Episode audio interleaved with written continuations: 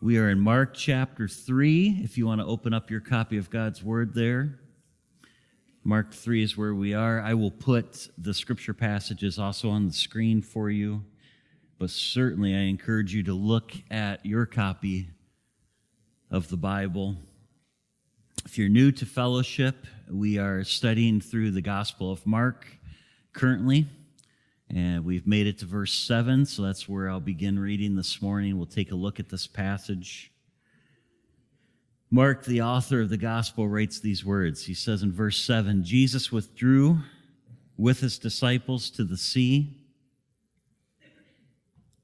and a great crowd followed from Galilee and Judea and Jerusalem and Idumea and from beyond the Jordan and from around Tyre and Sidon. When the great crowd heard all that he was doing, they came to him.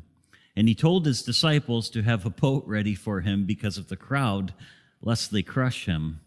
For he had healed many, so that all who had diseases pressed around him to touch him. And whenever the unclean spirits saw him, they fell down before him and cried out, You are the Son of God. And he strictly ordered them not to make him known. And he went up on the mountain and called to him those whom he desired, and they came to him. And he appointed twelve, whom he also named apostles, so that they might be with him, and he might send them out to preach and have authority to cast out demons. He appointed the twelve Simon, to whom he gave the name Peter, James the son of Zebedee, and John the brother of James, to whom he gave the name Boanerges, that is, the sons of thunder. Andrew and Philip and Bartholomew, Matthew and Thomas, James the son of Alphaeus, and Thaddeus, and Simon the Zealot, and Judas Iscariot, who betrayed him. This is the word of God. So let's look back at verse 7 and begin to walk through this and, and see what's happening here. It would seem that at the beginning of what we read just now with verse 7, Jesus is hoping to escape the crowds that are following him. That's his hope. He maybe wants a little time alone with his disciples, and we'll look to see who this group would have been made of here in just a moment. But if that was his goal, it doesn't work out so well for him. Uh, Mark tells us that Jesus is being followed by a great crowd at this time. So we've talked about this. I don't want to spend a lot of time on it, but just so that you understand, when Mark is saying that Christ is being followed by a great crowd, he's not talking in the same way like a performer would say, Hey, you've been a great crowd tonight. Thanks a lot. You know, he's not saying that the crowd is marvelous or wonderful. The Greek word that Mark uses is the word polis. It's for it's up on the screen for you. Polis doesn't mean great in the sense of wonderful, marvelous, or fantastic, but it means a great number. This is an enormous crowd at this point that is following Jesus. Mark still wants to paint this picture for us of the popularity of Christ, and this will be significant as we move further into the gospel. But let me show you just, we'll just take a quick second here. Let me show you where this crowd is coming from because Mark takes the time in the text to describe where they are all coming from. So let's honor that and look at it. Is this crowd coming just from Galilee? Absolutely not. Galilee is where presently Christ's ministry is centered. And Mark does inform us that people from within Galilee are certainly part of the crowd. They are certainly flocking to Jesus because of the miracles that he's performing. But there are also people coming from outside of Galilee. And this is important because it foreshadows much of the rest of the New Testament as well as church history. It foreshadows what is to come in this thing called the church that's going to be established. So, where were they all coming from? Well, they were also coming from Judea in the south, they were coming from Jerusalem, the holy city. They were coming from Idumea, and this may be new to you, but Idumea is the deep south there. Uh, it's also called Edom in Scripture, and it references a region south of Judea that was settled by the Edomites. And so people are traveling all of that distance from the deep south right on up to Galilee, where Christ is at this time. Where else are they coming from?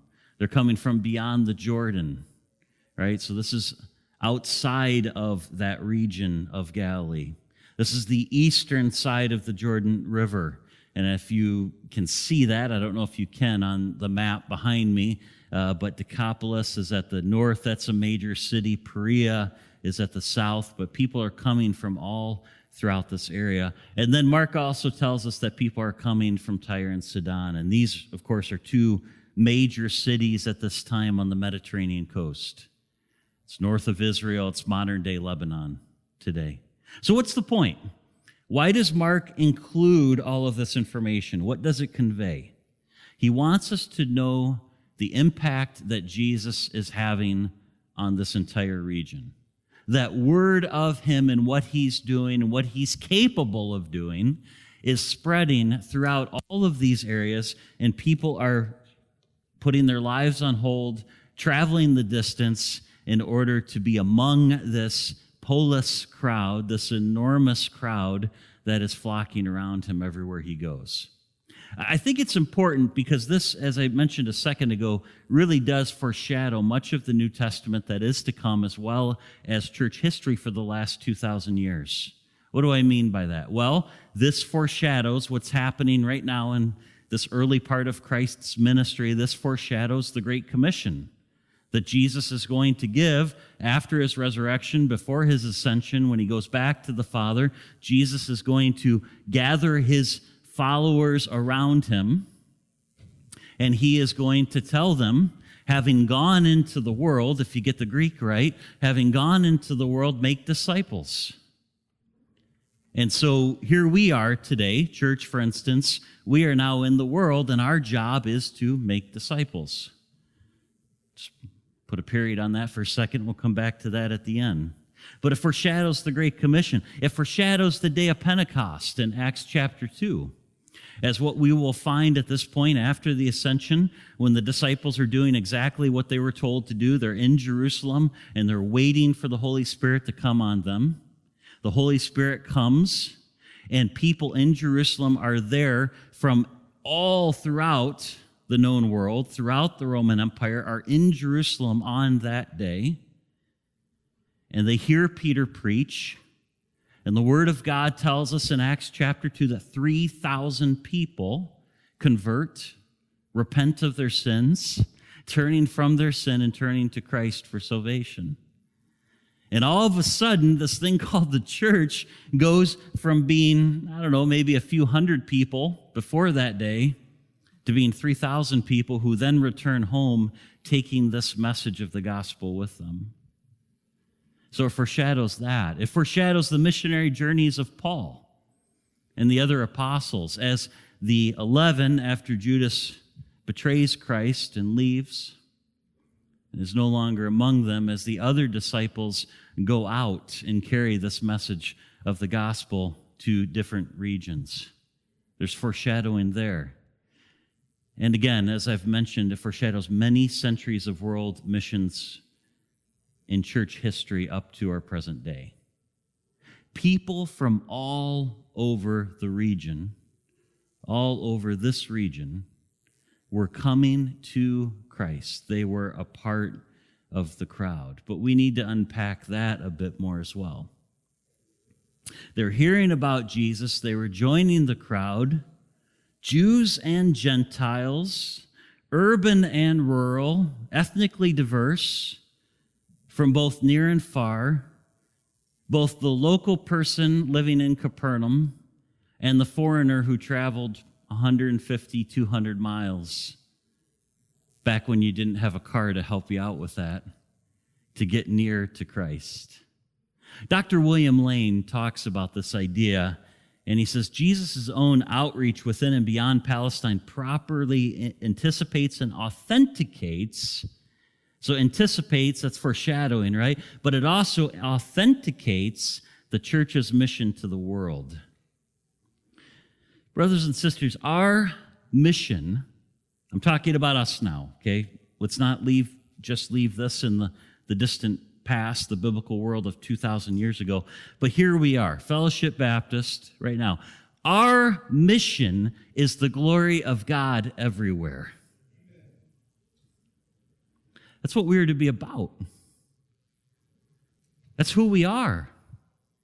That's 2,000 years of history. We are not a social club. We don't, we're not a service agency.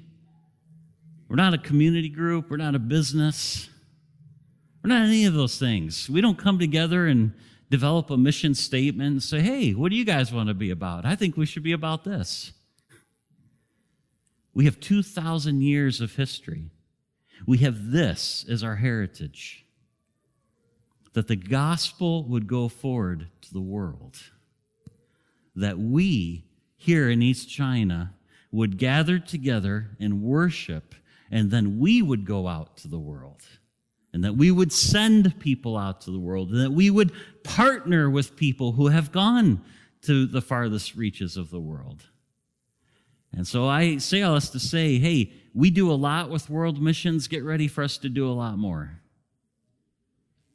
Because that is what we are to be about. Amen, church?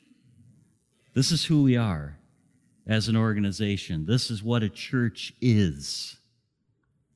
Well, this is really important. We need to allow Mark here to differentiate between two groups for us. So let's take a look at this real quick. We have the disciples and we have the great crowd. That's how he talks about them in the text. Look at it right? The disciples and the great crowd. What's the difference? The disciples mentioned here in this passage probably reference many more people than just the 12. The 12 are going to be called here. We're, we're going to get to that here in a minute. But when Mark uses the word, and the other gospel authors, when he uses the word disciple, sometimes he's referencing the 12, but sometimes he's referencing a much larger group of followers. The disciples, these are followers of Christ. It's a, it's a larger group than the 12, but they're those people who are characterized by listening to the message and believing in the message that Jesus was teaching. Men, women, and children, I would assume, who were truly following Jesus. Where do I get that idea of kids being there? Do you remember the passage where they start kind of climbing up on his lap and the disciples are like trying to push him away? And he's like, No, come on, let them come. This is great. I don't know how many more children we have left in the room after they left for our children's ministry program. But if we do have any young people in here, teenagers, I, know, I see teenagers, can I just say this to you? Absorb as much of the Word of God as you possibly can at this point in your life teens in the room, young people in the room, get as much of God's word in here as possible. Can I give you a very practical reason why? It becomes so much harder when you get older. I didn't hear any amens on that. How many old folks like me would give testimony to the truth that as you get older, it gets harder to memorize God's word? It gets harder to memorize anything. It's not just God's word, but it gets harder to learn. I think probably most of the scripture that I have committed to memory in my life, I probably memorized before I was 18. Most of it. Because now I can read a passage and read a passage and read a passage and try to get it to stick. And it's this is no longer like a sponge. This is like a rusty old trap now. Anybody with me today? you know and so it's it's it's just harder it's harder so kids take advantage of how god created your mind to be absorbent and use these years of your life to let the word of god soak over you and get to know god's word in a meaningful way by memorizing memorizing it by meditating on it this is what being a disciple is a disciple is someone during Bible times and during today who sits at the feet of Jesus and listens and absorbs and takes it in in order to then follow, to go out and to follow. How's that different than the crowd? Well, the crowd that is following Jesus, that's from all of these areas, and I'm sure there were some true disciples that came from a great distance as well. but the crowd that is coming from all of these areas, right? They're coming to be healed. They're coming to receive relief from suffering. They're coming to be helped in some way. They're coming because they want to see a miracle. Maybe for many of them, they have this idea of what it means, what a Messiah is, and maybe they're hoping that Jesus is going to overthrow the Romans. And so they're coming for that reason, but they have their own perception of who the Messiah is. And that's why they're flocking to Christ. But they're not coming to listen and to learn.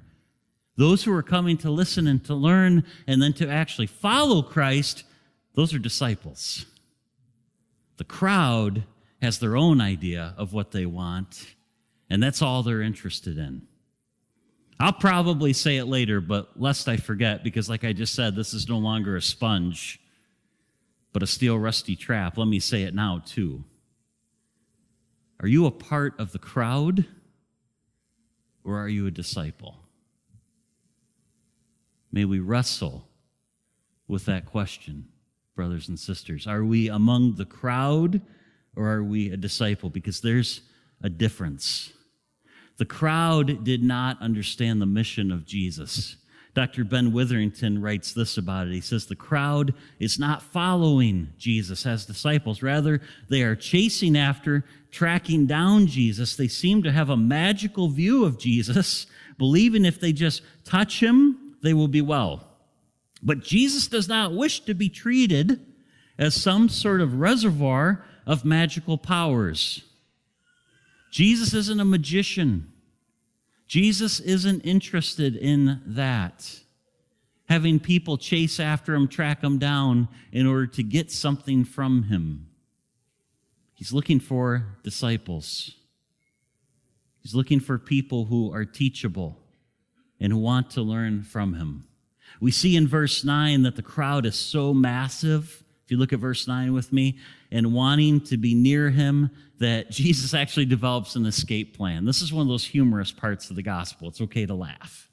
He has an escape plan just in case they start pushing too much. He's healed many people by this time. His reputation has grown. People come with the hope of being healed, and they are just trying to get as close to him as possible. We see this in a more personal encounter in a different gospel where the, the lady pushes through the crowd and just tries to touch the hem of his garment. And that is what Christ has seen happen. And so he's like, guys, get the boat ready because I don't know how this is all going to go down. And the crowd is just surging at him. I mean, picture the biggest rock concert you've ever been to, and you're up near the stage, and everybody's shoving and pushing and trying to get through. That's, that's what's happening here. We see in verse 11, this is so interesting, that those who are oppressed and possessed by demons also come. Why do they show up? Because it's really interesting what happens with the demons, but I, don't know how demon possession works or demon oppression works, but for some reason, people who are being oppressed and possessed by demons are a part of this crowd and they get near to Christ. However, the text implies that being near to Jesus terrifies them.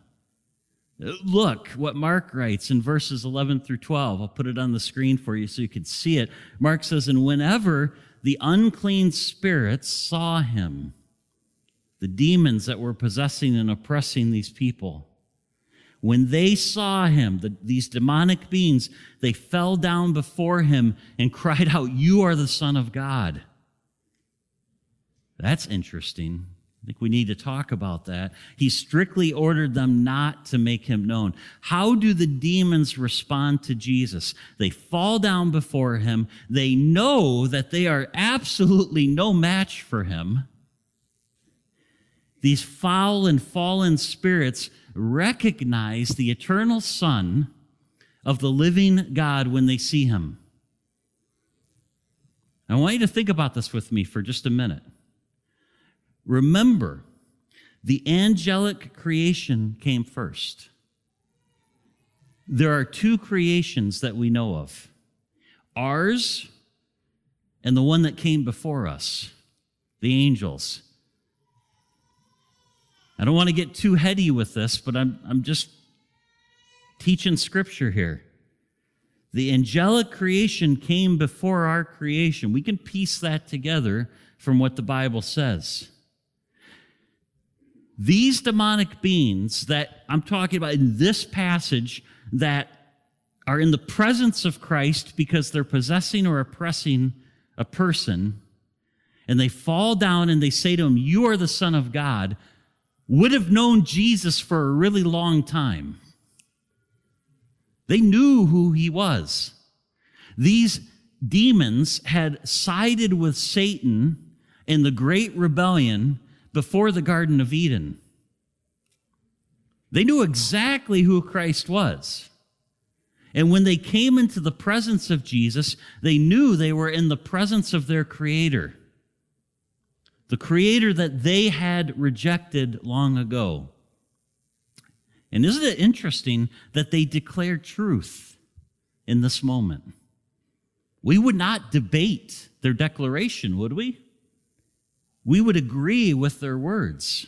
And this isn't the only time. Mark records for us. I'll just stick to the Gospel of Mark because there, there are a couple other examples right in Mark's own Gospel of when the demons identify Christ. They identify him in Mark chapter 1, verse 24, as God's Holy One.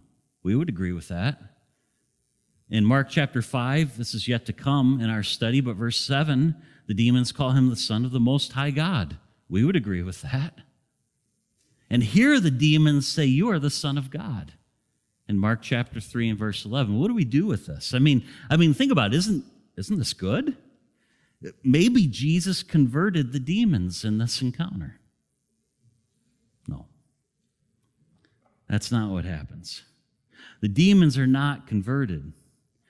They had made their decision long ago, and their fate is sealed. We, we meaning mankind, humans, men, women, we need to learn from this. The demons had made their decision to follow Satan instead of El Shaddai long ago, and their fate was sealed. One day, all of our fates will be sealed.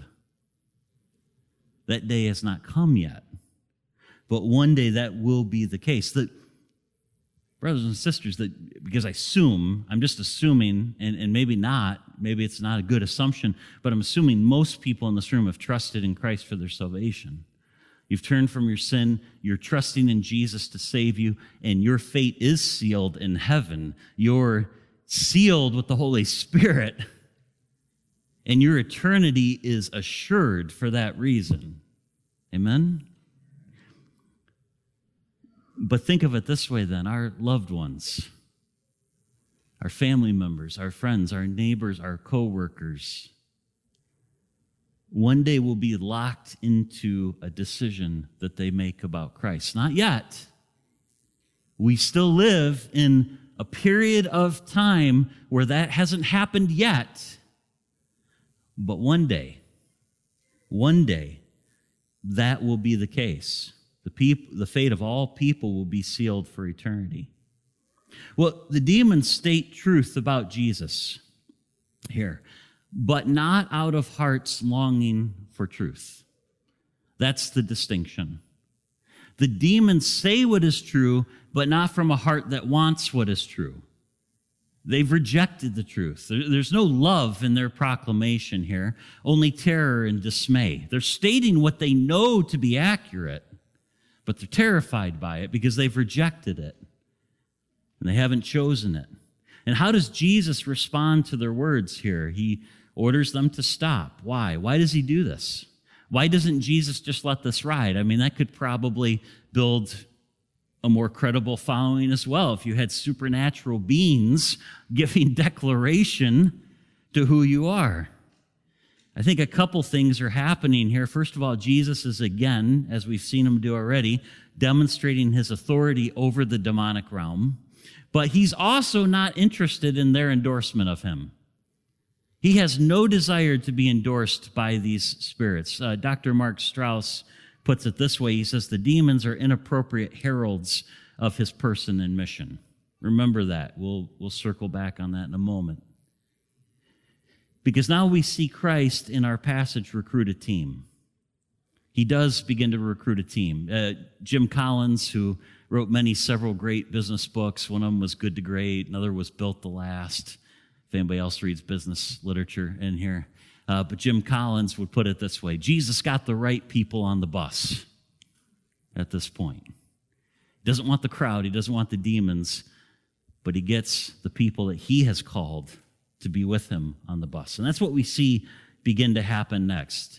Uh, let's look at verse 13 together. And he went up on the mountain and called to him those whom he desired, and they came to him. Remember, Earlier, Jesus had tried to escape the crowd and to spend some time with his disciples by the sea. It didn't work out so well. He was unsuccessful at getting away. But now, Jesus and his disciples go up to the mountain.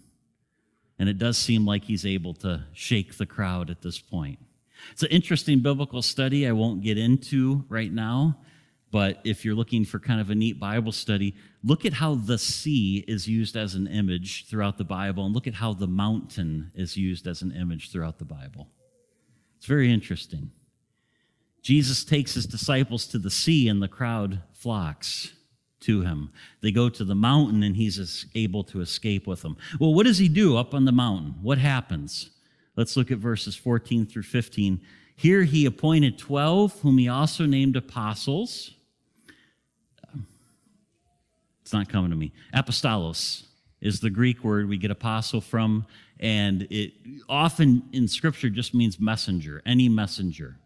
But here is where the first time where we see it used as a classification of people the 12 disciples, the 12 apostles. This is an office now that they're given.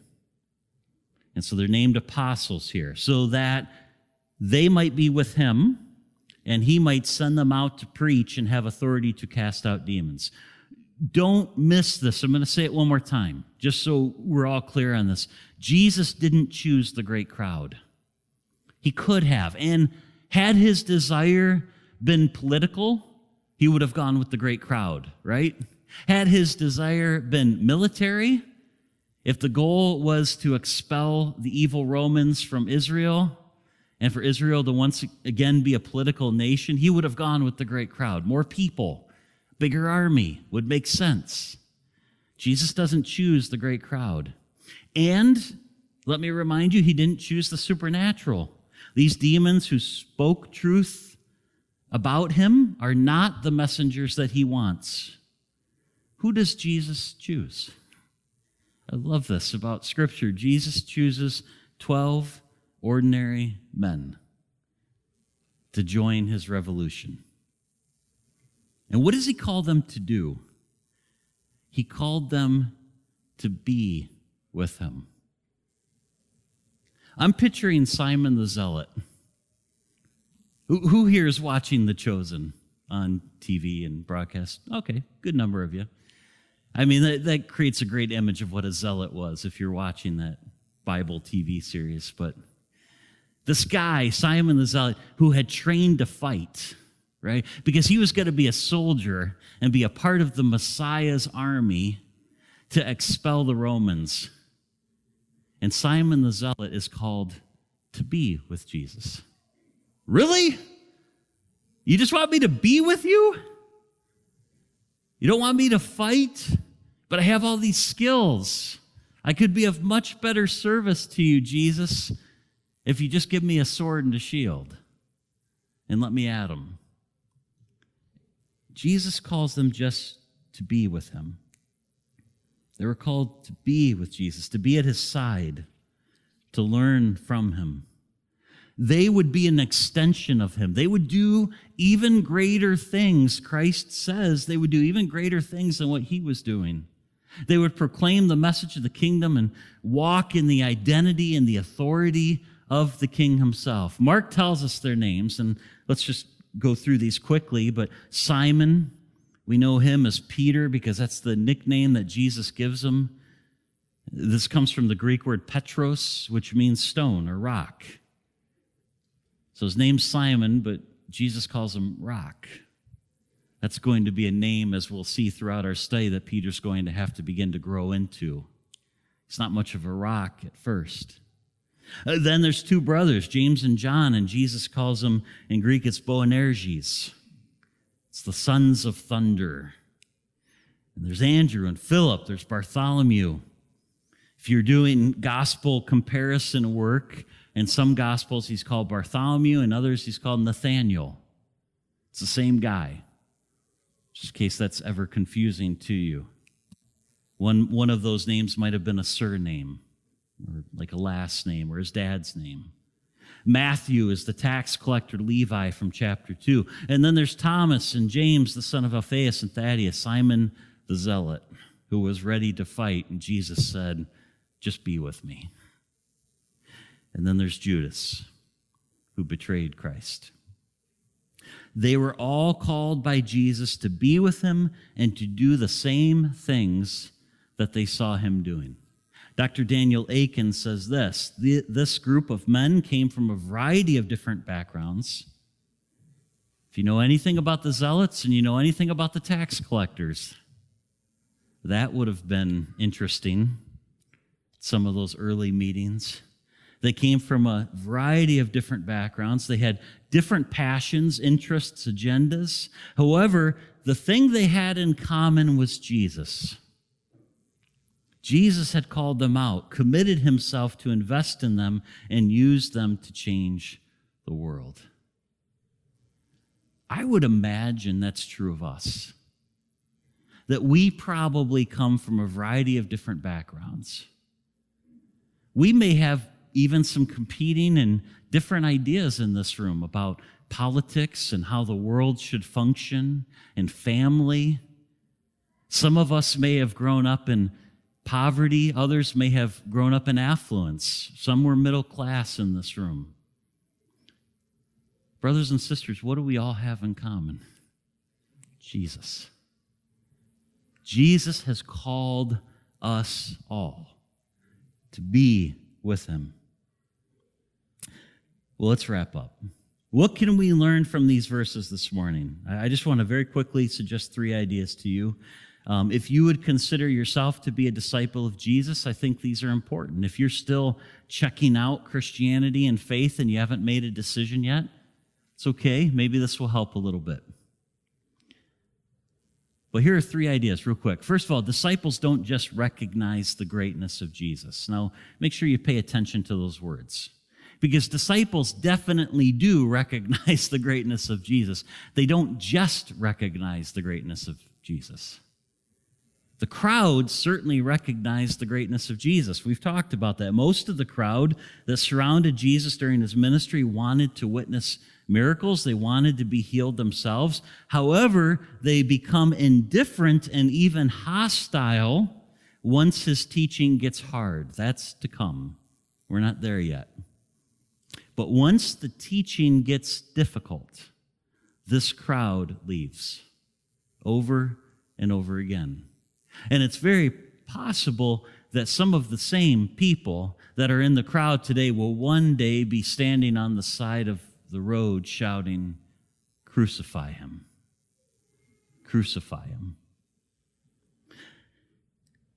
The demons certainly recognized the greatness of Jesus the demons knew with certainty, I would say better than we do, that Jesus was the Son of God, and yet they still opposed and rejected him. And so the point I'm making is that recognizing the greatness of Jesus is not enough. Recognizing the greatness of Jesus Christ is not enough, friends. To be a disciple of Jesus, we must believe in Jesus and we must follow Jesus. That's what it means to be a disciple. What does it mean to believe in Jesus? Let me start there because just in case there is maybe even one person in this room this morning or listening to us on Facebook Live or who watches this later that has not yet taken this step. What does it mean to believe in Jesus? We believe in Jesus when we turn from our sin and we trust in Him alone to save us. Amen? We believe in Jesus when we turn from our sin and we trust in Him alone to save us, church. I'm emphasizing this point because it is very possible that there are people who maybe have thought they have done this, or, or maybe as a child once prayed a prayer. But you are no, you're not seeing fruit in your life. You're not seeing that any change has happened. That should give you cause for concern. Because once the Holy Spirit enters in, change will begin to happen. The characteristics of someone who has believed in Jesus, turned from sin, and is trusting in alone in Jesus for their salvation, the characteristics that begin to appear in their lives are, are called the fruits of the Spirit love, joy, peace, patience, kindness, goodness, gentleness, self control. These things begin to happen in our life. And we begin to have a desire for God's word, and we begin to have a desire for God's people. And, and we want to sin less and less, and we want to do what is right more and more. And if you're not seeing that, then could I suggest to you that maybe you haven't yet truly believed? And so I put this in the present tense very intentionally. We believe in Jesus when we turn from our sin, not having just turned from sin, but continuing to turn from sin and trusting in Him alone to save us. The question is not, did you once pray a prayer? The question is, are you presently trusting in Jesus Christ for your salvation? I'm in no way suggesting that we can lose our salvation. I'm actually affirming that great doctrine of the faith, the perseverance of the saints. We Baptists have relabeled it eternal security. But when spoken of rightly and correctly, what it says is that those who have truly trusted in Jesus Christ for their salvation will persevere to the end. They will grow in their faith in Christ. Are you trusting in Jesus? Do you know how much God loves you? How much He wants you to know Him and to love Him? For God so loved the world that He gave His only Son, that whoever believes in Him should not perish but have eternal life. And do you believe that that your sin separated you from God? All have sinned. The wages of sin is death. Do you believe that Jesus Christ died on the cross and rose again? God shows his love for us, Romans 5 8 says in this, that while we were still sinners, Christ died for us. And then, friend, have you turned from your sin? Have you repented? That's what the word means. The Greek word is metanoia, a change of the mind. Have you changed your mind about your sin? turning from it, turning to Christ, trusting in Jesus alone to save you. If so, the promise of John 1:12 is so real to you.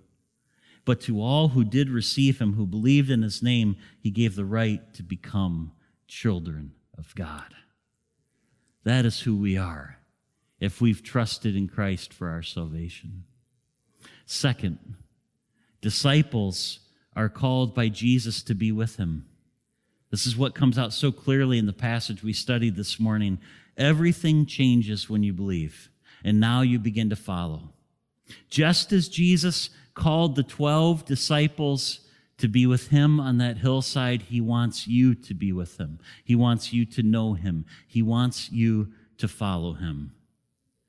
Dr. R.C. Sproul writes this about this idea. He says, simply put, the invisible church that's all of the believers. If you're not familiar with that phrase, the invisible church is a theological designation.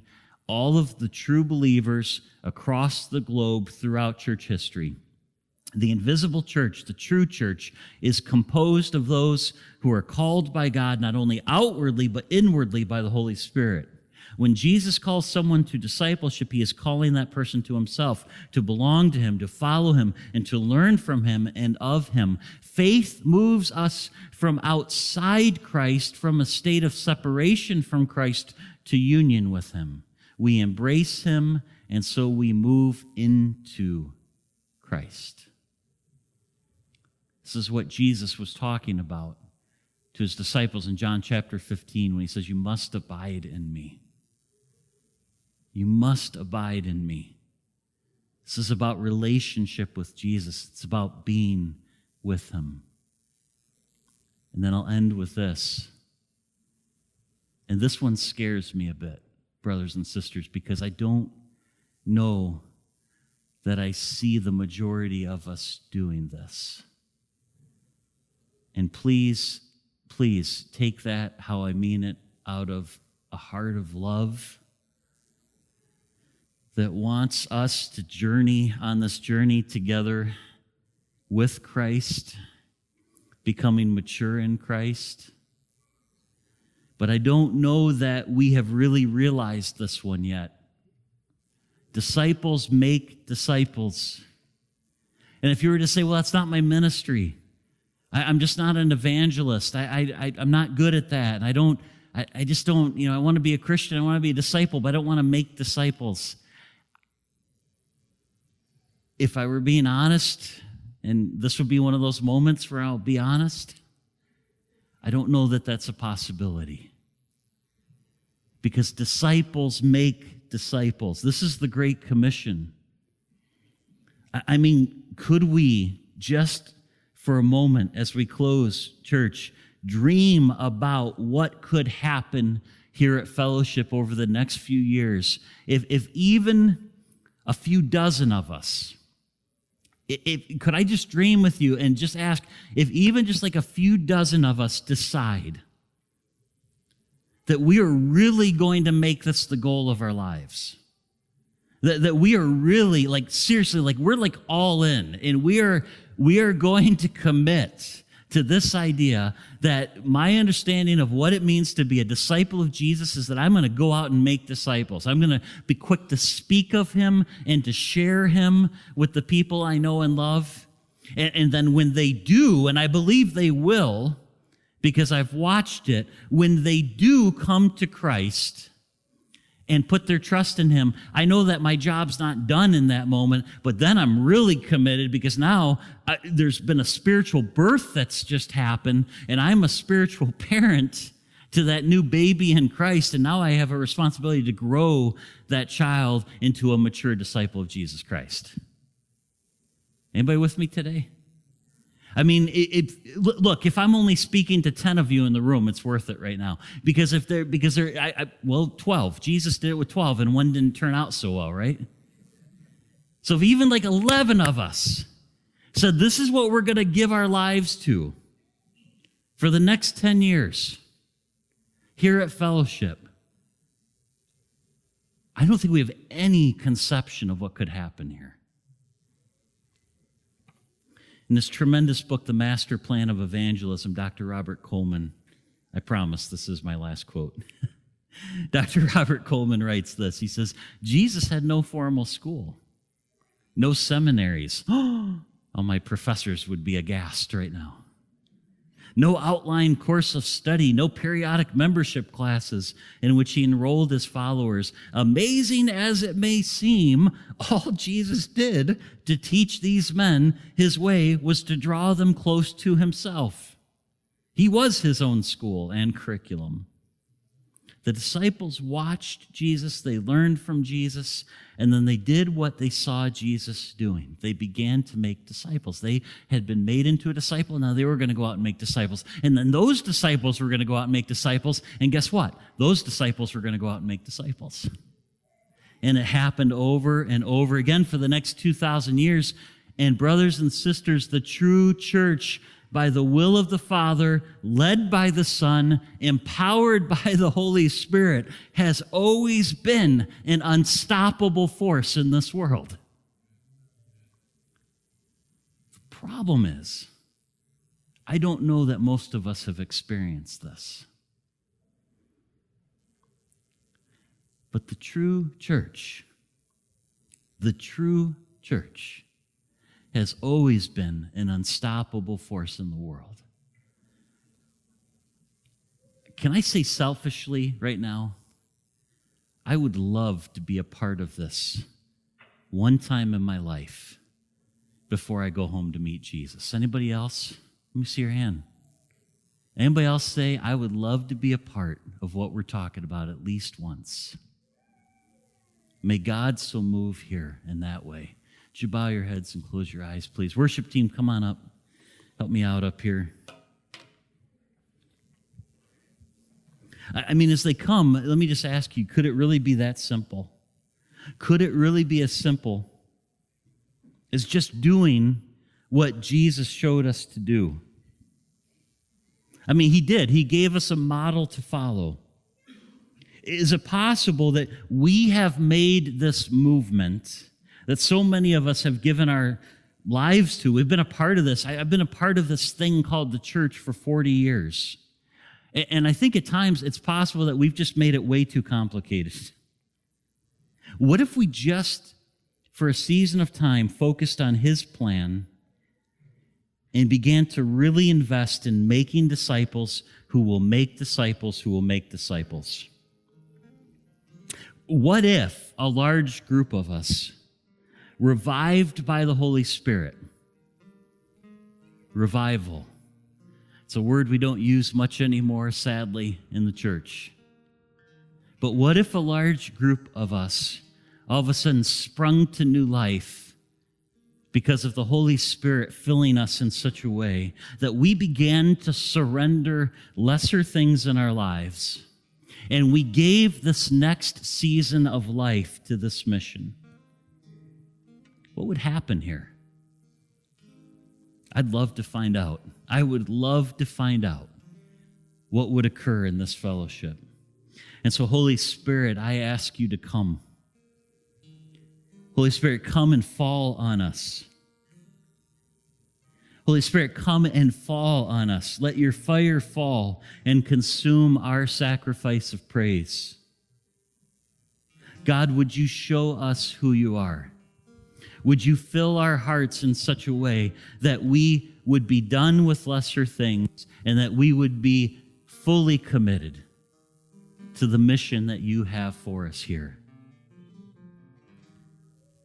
We know, God, that as we work towards your glory throughout the world, that we will also experience the most abundant life we've ever known. Jesus, thank you for loving us. Thank you, God, for entrusting this mission to us. May we be faithful. In Jesus' name, amen.